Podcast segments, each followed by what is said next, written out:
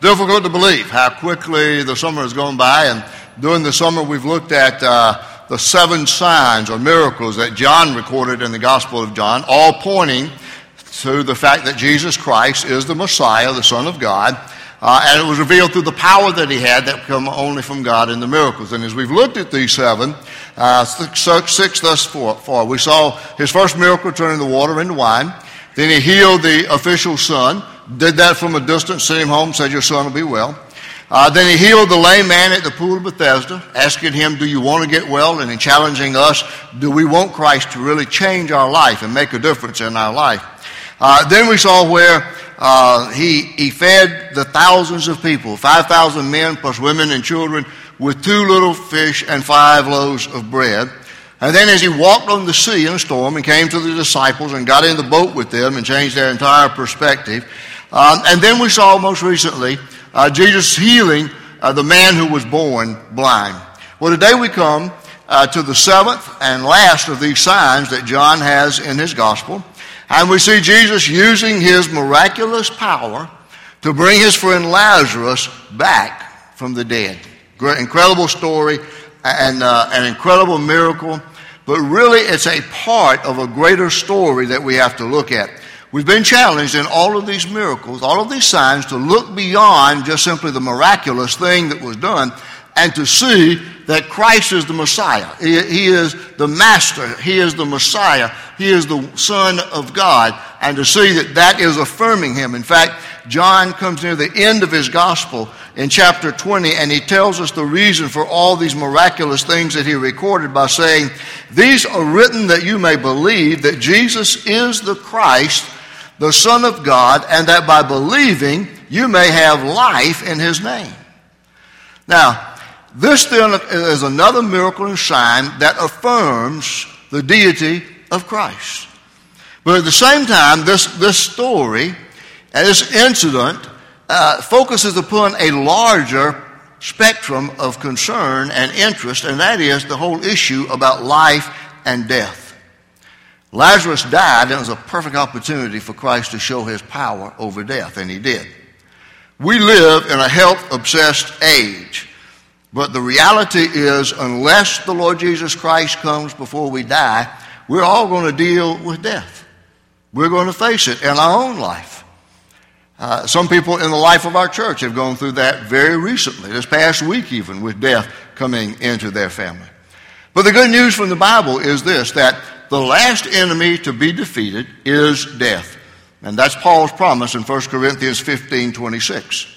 And we know, though, until that time, the book of Hebrews tells us that it is appointed unto man once to die, and after that, then comes judgment. Well, in this health obsessed uh, area, uh, era in which we live, I find this research kind of very interesting. That from 2004, statistics gathered around the world, not just here in America, but around the world, shows that although America's life expectancy rate is improving, we aren't living as long as some people in other countries. The average lifespan today of an American is 77.9 years. That's an all time high. Into the first service, one of our senior adults went out, and I knew he had a serious look on his face for some reason. I didn't know what he had to say. But he shook hands and he said, You know, I'm 77 this year. I'm kind of concerned about that point nine. You know, some live longer than 77. Some don't reach 77.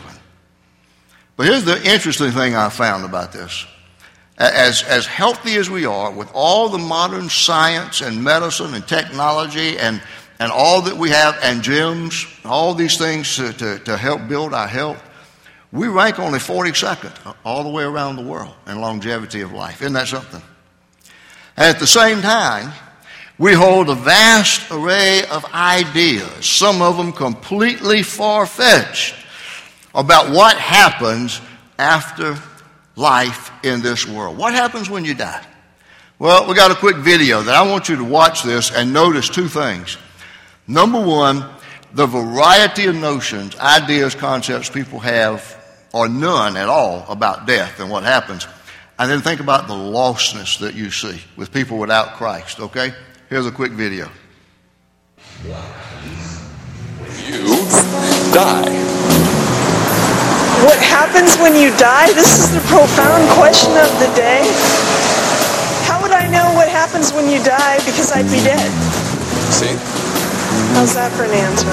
So your answer then, succinctly, is I have no idea. Pretty much. You won't know until you die, will you? That's a good question. I don't know. Well, what's the? Oh, you don't know. I don't know. I'd hope that it's something good. I have no idea. I'm pretty sure, um, beyond the obvious, I have no idea. Oh, I'm gone. Where do you go? Uh, into the ground when my spirit goes into the heavens. I don't know. I have no idea. Is this the first time you've ever considered this question? No, but that's the, what I've come up with. I haven't a clue. Something I'm more. Uh, Um, pretty much like sleeping, but amplified. What happened when you die? it's kind of hard, huh? Let's see, when you die, I guess you, I don't know, you go to another world or something. I I really don't know. Well, really other than generally know. decaying and dying and worms and the fodder and all that. Um, I don't know. Is this a religious, philosophical question we're getting at here? Is it for you? Uh, it is for me, basically. I mean, I look at nature as uh, my religion. You know, the sunset's all really I need. I was a star in the past. My heavy elements were formed in the center of a star, and they'll be there again. That's kind of where I'm at on that. Uh, it amazing to you that right here in America, this country, that that many people just on a quick interview had no earthly idea or a weird idea about what happens after we die? I mean, this last guy was the one where we wanted to stop the video because he said he was a star before, and I guess he from a star became a human, and he said when he dies, he's going to become a star again. So, just the lostness. Think about that. Have more than just pity and saying, "Boy, where is this country coming to?" And re- realize, you know, these people just don't have a, a clue. Most of them didn't about Jesus in their life and where they would spend eternity. There comes eternity after death. Now let's go back to the story and look at this. This story about raising Lazarus from the dead, and where we hear Jesus make the great declaration, "I'm the resurrection and the life," gives us a proper perspective about uh, life and death and how we understand what happens once we die and why we need Christ in our life. Jesus said, I'm the resurrection and the life. He who believes in me will live, even though he dies, and whoever lives and believes in me will never die. Do you believe this? Now, let's look at the Gospel of John, the 11th chapter, where we find this story. And, and when we're introduced to this, uh, chapter 11, and Jesus and the disciples at this point, we find that John lays the foundation. He talks about the relationship that Jesus had with Mary and Martha and their brother Lazarus, and that they were close friends and that he loved Lazarus. Then the message comes that Lazarus was sick, sick unto death. And Jesus delays going back to Bethany at least two days. And he made the comment that this sickness was not going to end in death, but for God's glory. And then later on, he begins that process of talking to the disciples about going back, going back to Bethany. And um, he says, Our friend Lazarus has fallen asleep, but I'm going there to wake him up. And his disciples replied, Lord, if he sleeps, he will get better. And Jesus had been speaking of his death, but his disciples thought he meant natural sleep. So then he told them plainly, Lazarus is dead. And for your sake, I am glad I was not there, so that you may believe. But let us go to him. And so they go. And beginning in verse 17, here's how the story unfolds. On his arrival, Jesus found that Lazarus had already been in the tomb for four days. Now, make a note of that. It's going to come up again, four days, and the significance of that. Uh, Bethany was less than two miles from Jerusalem, and many Jews had come to Martha and Mary to comfort them in the loss of their brother. When Martha heard that Jesus was coming, she went out to meet him, but Mary stayed at home. They're the two sisters. Their nature is still the same as when we were introduced to them at the meal in the house. Martha is OCD. She's on the road going out to meet Jesus, right? And Mary is kind of passive aggressive. She's staying at home waiting for him to get there. Lord, Martha said to Jesus, if you had been here, my brother would not have died. But I know that even now God will give you whatever you ask. And Jesus said to her, Your brother will live will rise again. And Martha answered, I know he will rise again in the resurrection at the last day. And Jesus said to her, I am the resurrection and the life. And he who believes in me will live even though he dies. And whoever lives and believes in me will never die. Do you believe this? Yes, Lord, she told him. I believe that you are the Christ, the Son of God, who was to come into the world. And after she had said this, she went back and called her sister Mary aside. The teacher is here, she said, and is asking for you. When Mary heard this, she got up quickly and went to him. Now, Jesus had not yet entered the village, but was still at the place where Martha had met him. When the Jews who had been with Mary in the house, comforting her, noticed how quickly she got up and went out, they followed her, supposing she was going to the tomb to mourn there. When Mary reached the place where Jesus was and saw him, she fell at his feet. And there's Mary again, wanting to be at the feet of Jesus, true to her character and nature. And she says, Lord, if you had been here, my brother would not have died. When Jesus saw her weeping and the Jews who had come along with her also weeping, he was deeply moved in spirit and troubled. Where have you laid him? he asked. Come and see, Lord, they replied. And then these famous words Jesus wept. Then the Jews said, See how he loved him. But some of them said, Could not he who opened the eyes of the blind man have kept this man from dying? Jesus, once more deeply moved, came to the tomb. It was a cave with a stone laid across the entrance. Take away the stone, he said. But Lord, said Martha, the sister of the dead man, here it is the second time. By this time there was a bad odor, for he has been there four days. Then Jesus said, Did I not tell you that if you believed, you would see the glory of God? So they took away the stone. Then Jesus looked up and said, Father, I thank you that you have heard me. I knew that you always hear me. But I said this for the benefit of the people standing here, that they may believe that you sent me. When he had said this, Jesus called in a loud voice, Lazarus, come out. The dead man came out, his hands and feet wrapped with strips of linen and a cloth around his face. And Jesus said to them, Take off the grave clothes and let him go. Ah, what a compelling story that we find there, and so many things that um, we need to notice and that we could see that stands out. I t- told you to notice twice, four days, they talk about Lazarus was in the tomb. Why? Why is that significant? The ancient Jewish thought at that time was that when a person died, that that person's spirit would hover around that body for three days trying to get back into that body. But by the fourth day, decomposition had set in as the people observed that there would be an odor coming from the tomb and the spirit would dispense from there. The writer John wants to put that in there with emphasis that he was dead for four days to make sure that we know that Lazarus really did die. He was dead. He was placed in that tomb for burial and that he wasn't just uh, fainted, hadn't fainted, and that Jesus resuscitated him, but that Jesus brought him back from the dead. Second thing to notice both Martha and Mary come to Jesus and say the same thing Lord, if you'd been here, my brother would not have died. Are they chastising Jesus? Are they blaming Jesus? You can read that into it if you want to. I think that there is, I think that there is uh, not scolding in their voice, but an admission of their belief in Jesus and his power. Lord, if you'd been here, we know that he wouldn't have died. Then you notice also that Martha did not believe at this time that Jesus could bring her brother back from the dead, but she did believe in the resurrection that would come later and judgment time, uh, that there would be a resurrection. The Bible speaks to us greatly about that. And so Jesus said in these great words, I am the resurrection and the life. He who believes in me will live even though he dies. And whoever lives and believes in me will never die. Do you believe this? Now, that's a bold statement and a challenging question in it. Do you believe this? Then notice the compassion of Jesus in the shortest verse in English in the Bible. Jesus wept, that he showed his heart love for Lazarus. And then we see that Jesus performed the miracle.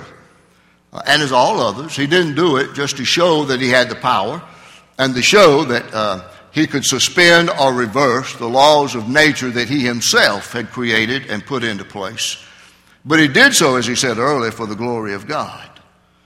Jesus then called Lazarus, come out, and Lazarus came out, bound hand and foot. And Jesus said, and I love the translation from another version that says, Loose him and let him go. It was Augustine, one of the early church fathers, who wrote in about the fourth century, said it's a good thing that Jesus called Lazarus specifically by name, or every family member in that burial plot would have come out when Jesus called him to come forth. Now, what is the whole general situation that we look at as we look at this issue about life and death and what's your concept about death and who is Jesus to you? I think there are three, three foundational principles that we need to take home from this story, okay? As Jesus is the resurrection and the life. Here's the first one resurrection and life are found only in Jesus. Jesus said, I am the resurrection and the life. See, there was some Jewish thought at that time of some some kind of life after death. But Jesus clarified it and put the bold emphasis on himself. I am the resurrection. In fact, if we looked at it in the original language in which Jesus spoke it, and it's recorded by John, it would be that he would put the emphatic upon it by saying, I, even I, am the resurrection and the life. You see, that tells us that no hope for resurrection, no hope for heaven, no hope for eternal life, no hope for glory beyond this world except in a relationship with Jesus Christ, who is the resurrection and the life. You know, I know that we still are curious about, well, what, what really lies beyond life in this world? What really does happen during that time of death? And we have some kind of vague notion. I think most people would like to have an opportunity to go and, and, look over heaven's gate and see in there and see all the beauty of heaven that's being prepared for us. And, and that's what they're interested in. Know, to, to know, all these things described in the Bible, particularly in the book of Revelation, is that what's in there? Well, believe me, whatever's there described in the Bible will be there. But let me tell you what I think is the most important thing for you to know about what's going to be on the other side. On the other side of life in this world, is the resurrection and the life. And that's through Jesus Christ, our Savior and our Lord. Now, that good news ought to keep you filled with hope and strength and power, all for today in your living out your faith. Because if that awaits you, if heaven awaits you, what in the world can earth do to you? So, Jesus is in Himself only the resurrection and the life. Now, here's the second principle. As the resurrection and the life, Jesus gives us hope about those who die in Him. See, because Jesus Christ alone is the resurrection and the life, and because He Himself died in our place, bearing our sins on the cross, and because He is alive forevermore, having been raised from the dead on that first Easter morning, we now have hope in Him. And here's where that great trickle down truth of the resurrection should permeate our lives and change everything about us so that we're characterized by hope. And that is because Jesus is the resurrection and the life, He gives us hope about those who die in Him. He gives us hope about those who have preceded us in death. It's the hope with which He comforted Martha by saying, uh, he who believes in me will live even though he dies. You see, when someone that we love, someone that we know, someone close to us, whether family member or friend, when they die, we suffer grief. There is sorrow in our life because we have experienced a loss. Someone we knew, someone we loved, someone who was close to us, someone we respected, you know, all of those things are there. And we go through a grief process. But praise God, because Jesus is the resurrection and the life, we do not grieve as those who have no hope, but we have hope. And that's what the Apostle Paul writes to the early believers, the early church in 1 Thessalonians 4, and he says, Brothers, we do not want you to be ignorant about those who fall asleep or to grieve like the rest of men who have no hope. We have hope beyond life in this world. We have hope beyond death. Why? Because Jesus is the resurrection and the life. I read this week about what I think is a very sad custom down in the Fiji Islands. That when someone dies, the one most affected by that death, either climbs to the top of a tall tree or goes to the edge of a cliff. And they first of all call out that person's name, and then they call out, Come back, come back, come back. You see, without Jesus Christ in your life is the resurrection and the life. There is no coming back. But when Jesus, the resurrection and the life, is in your life, we come back to life. And what a glorious life it is that the Bible describes for us. We spend eternity with God, with Jesus, and in this wonderful place called heaven. We do come back. And that gives us hope because Jesus is the resurrection and the life. And then that comes to the third principle, and it's this. As the resurrection and the life, Jesus gives us hope in this life. See, Jesus doesn't give us hope beyond death and the grave, but He gives us hope now. And, and the reason He does that is because we need hope. The things that we experience in life, even when we experience death, everything else we experience in life, causes us to need hope. We look around that video that we saw with people who have absolutely no clue about what happens after they die. Or they got some far fetched idea that they're going to become a star. I never heard that one. That's new to me. You know, we need, we need this hope in our life now because that's a hope we need to impart to this culture around us. You see, eternal life is ours the moment we claim Christ in our own life as the resurrection and the life. And eternal life is measured both in quantity and quality. Quantity would be that it's forever, life without end. But the quality of it, oh my goodness, the quality of that life is just absolutely out of this world. And see, we then can live through the rest of our life with a recognition that death might come to us before our Lord returns. But if it does, God has prepared us for that. You see, these bodies, even though we're living at 77.9 years on the average now, highest rate of life ever, one of these days are going to wear out. Sometimes earlier than 77, sometimes long after 77. But these bodies, these bodies are finite. They aren't created to last forever. But God has provided a place for us forever and a new body. And that gives us hope now, not just about those who have preceded us in death, but about our own life and our own death.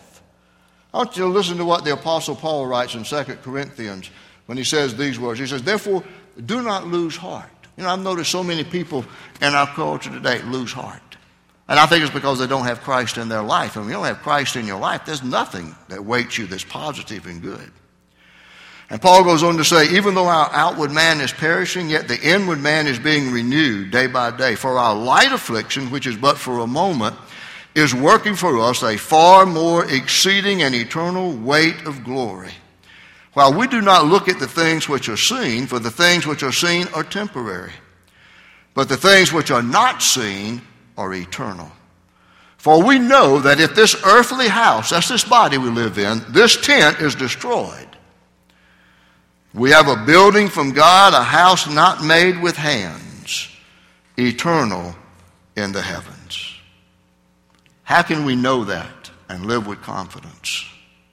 Knowing that one day this body is going to deteriorate and we'll experience death. We do so because of the hope that we find in Jesus Christ as the resurrection and the life.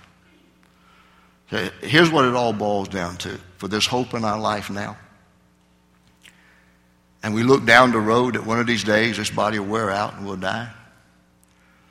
The pessimistic view is to say we live in the land of the living headed towards the land of the dying.